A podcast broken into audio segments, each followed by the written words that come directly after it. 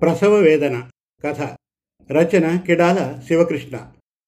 గోవర్ధనగిరి అనే చిన్న గ్రామం ఉంది. ఆ గ్రామంలో మాధవయ్య అనే ఒక రైతు కుటుంబం నివసిస్తూ ఉంది.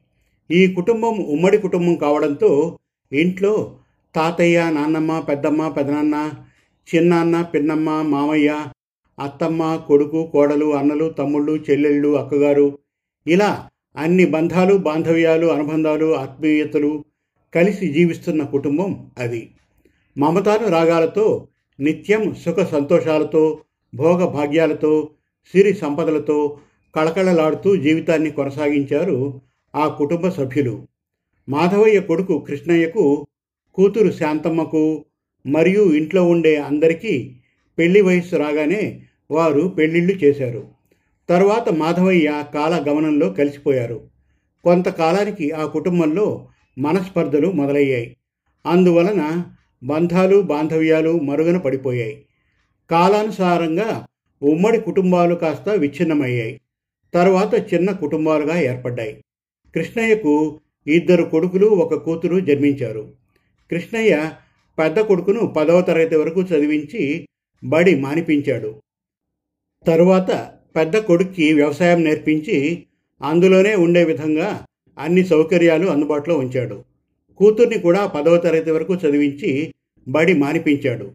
తర్వాత కొన్నాళ్ళకు కూతురికి మంచి సంబంధం చూసి కట్నకాలకులు ఇచ్చి ఒక వ్యాపారం చేసే అబ్బాయికి ఇచ్చి వివాహం చేశాడు.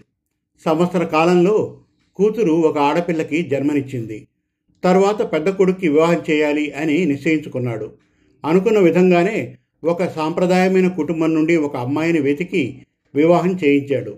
సంవత్సర కాలంలో ఒక కొడుక్కు జన్మనిచ్చింది కృష్ణయ్య కోడలు. తర్వాత సంవత్సరంలో కూతురుకు మగబిడ్డ కోడలకు ఆడబిడ్డ జన్మించారు. వారికి ఇరువురికి పిల్లలు కలగకుండా ఆపరేషన్ చేయించారు. ప్రస్తుతానికైతే పెద్ద కొడుకు మరియు కూతురు ఇద్దరు సంతోషంగా ఉన్నారు. ఇంకా మూడవ వాడైన కొడుకు పేరు శివ. ఈ చిన్న కొడుకు బాగా చదువుకున్నాడు. చూడ్డానికి సినిమాలో నటించే హీరో వలె అందంగా ఉంటాడు. ఇతడు పదవ తరగతి తర్వాత పై చదువులు చదివేందుకు పట్నం వెళ్ళవలసి వచ్చింది. పట్నం వెళ్ళిన మొదట్లో కొంత ఇబ్బంది పడ్డా తర్వాత పట్నం జీవితానికి అలవాటు పడ్డాడు. ఆ తర్వాత కొన్ని రోజులకి శాంతమ్మ కూతుర్ని కూడా అదే కళాశాలలో చేర్పించారు. శాంతమ్మ తనకు స్వయాన మేనత్త కావడంతో ఆమె కూతుర్ని ప్రేమించడం మొదలుపెట్టాడు శివ. శాంతమ్మ కూతురైన కళ్యాణి తన బావ అయిన శివను కొన్ని రోజులు తిరస్కరించిన తరువాత శివ ప్రేమను కళ్యాణి అంగీకరించింది. కొంతకాలానికి శివ డిగ్రీ చదువు పూర్తయింది. చదువు పూర్తయిన తర్వాత శివ ఉద్యోగం కోసం ప్రయత్నాలు చేయడం మొదలుపెట్టాడు. కొన్ని రోజుల తర్వాత ఒక మంచి ఉద్యోగం సంపాదించాడు. కొన్ని నెలలు ఉద్యోగం చేశాక పెళ్ళి చేసుకోవడానికి తన మేనత్త కూతురైన కళ్యాణిని అడగమని తన తండ్రి గారికి చెప్పాడు. అప్పుడు తన మేనత్త ఒప్పుకుంది కానీ తన మేనమామ ఒప్పుకోలేదు. ఎందుకంటే తన కూతుర్ని తన సొంత చెల్లెలి కొడుక్కి ఇచ్చి వివాహం చేయాలి అని అతడు నిర్ణయం తీసుకున్నాడు. అప్పుడు శివ తన తండ్రి గారితో నాన్న మనం కళ్యాణిని ఇంటికి తీసుకువద్దాం. మనకు అత్తమ్మ కళ్యాణి కూడా సపోర్టుగా ఉన్నారు కదా ఏమీ కాదు అని చెప్పాడు. అప్పుడు కృష్ణయ్య వద్దు శివ అలా చేయడం తప్పు అని చెప్పాడు. ఏం తప్పు నాన్న? మన కళ్యాణికి ఇష్టం లేకుండా తీసుకురాంగా? అని అన్నాడు. అప్పుడు కృష్ణయ్య అలా చేయడం చాలా తప్పురా. ఎందుకంటే వాళ్ళు ఆ అమ్మాయిని తొమ్మిది నెలలు మోసి కని ఇరవై సంవత్సరాలుగా ఎంతో కష్టపడి పెంచిన తర్వాత మనం తీసుకురావడం చాలా తప్పురా. ఎందుకంటే ప్రసవించే సమయంలో ఆ అమ్మాయిని కనడానికి ఆ తల్లి ఎంత నరకయాతన అనుభవించి ఉంటుందో ఊహించుకో. ఇక ఆ అమ్మాయిని పెంచడానికి వాళ్ళు ఎన్ని రోజులు ఎన్ని కష్టాలు పడ్డారో అనే విషయం గురించి ఆలోచించు ఒకసారి. అంతవరకు ఎందుకు? మీరు పుట్టక ముందు నుంచి మీ అమ్మ నేను ఎన్ని కష్టాలు పడ్డామో మీకు తెలియదురా. పిల్లలు పుట్టాలి అని గుళ్ళు గోపురాలు ఇలా చాలా చోట్లకు తిరిగాం. ఎన్ని నోములు వ్రతాలు చేశామో మాకు మాత్రమే తెలుసు.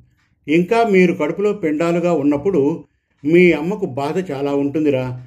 అలాగే మీ అమ్మ ప్రసవ వేదన గురించి తలుచుకుంటే కన్నీళ్ళు ఆగవురా. ఎందుకంటే మీ అమ్మ గర్భం దాల్చిన రోజు నుంచి తిండి సరిగ్గా తినకుండా తినడానికి బుద్ధి పుట్టక తిన్న తిండి వాంతుల రూపంలో బయటకు వస్తూ ఉంటే కేవలం మంచినీటితో జీవితాన్ని కొనసాగించిందిరా మీ అమ్మ. అయినా కూడా తను నన్ను మన ఇంటిని అందంగా చూసుకోవాలని అహర్నిశలు శ్రమించేదిరా. తొమ్మిదో నెలల దాకా ప్రతిరోజు పనులు చేస్తూ చాలా నొప్పుల్ని ఓర్చుకొని తొమ్మిదో నెలలో నడుము నొప్పి కాళ్ళ నొప్పులు వెన్నులో కూడా నొప్పులు పుడితే నా పిల్లల కోసం కదా అని ఆనందంగా భరించిందిరా మీ అమ్మ.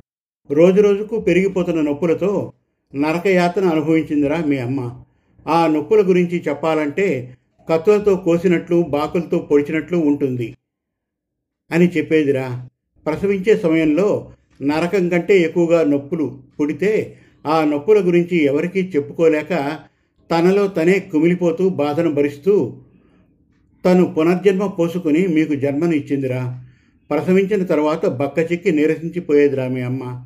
ఇదంతా ఒక ఎత్తైతే మిమ్మల్ని కన్న తర్వాత తన రక్తాన్ని పాలుగా మార్చి మీకు అందించి ఎదగడానికి కృషి చేసిందిరా మీ అమ్మ. తర్వాత మీకు పూల కంచెవలే పశువులకు కాపలాదారునిలాగా కంటికి రెప్పలాగా చేనుకు కంచెలాగా కాపు కాచి కాపాడిందిరా. మీరు పెరిగి పెద్దగా అవుతూ ఉంటే ఆ రోజుల్లో మిమ్మల్ని పెంచేందుకు మేము ఎంత కష్టపడ్డాము ఎన్ని రోజులు పస్తులున్నామో మీకు తెలియదురా.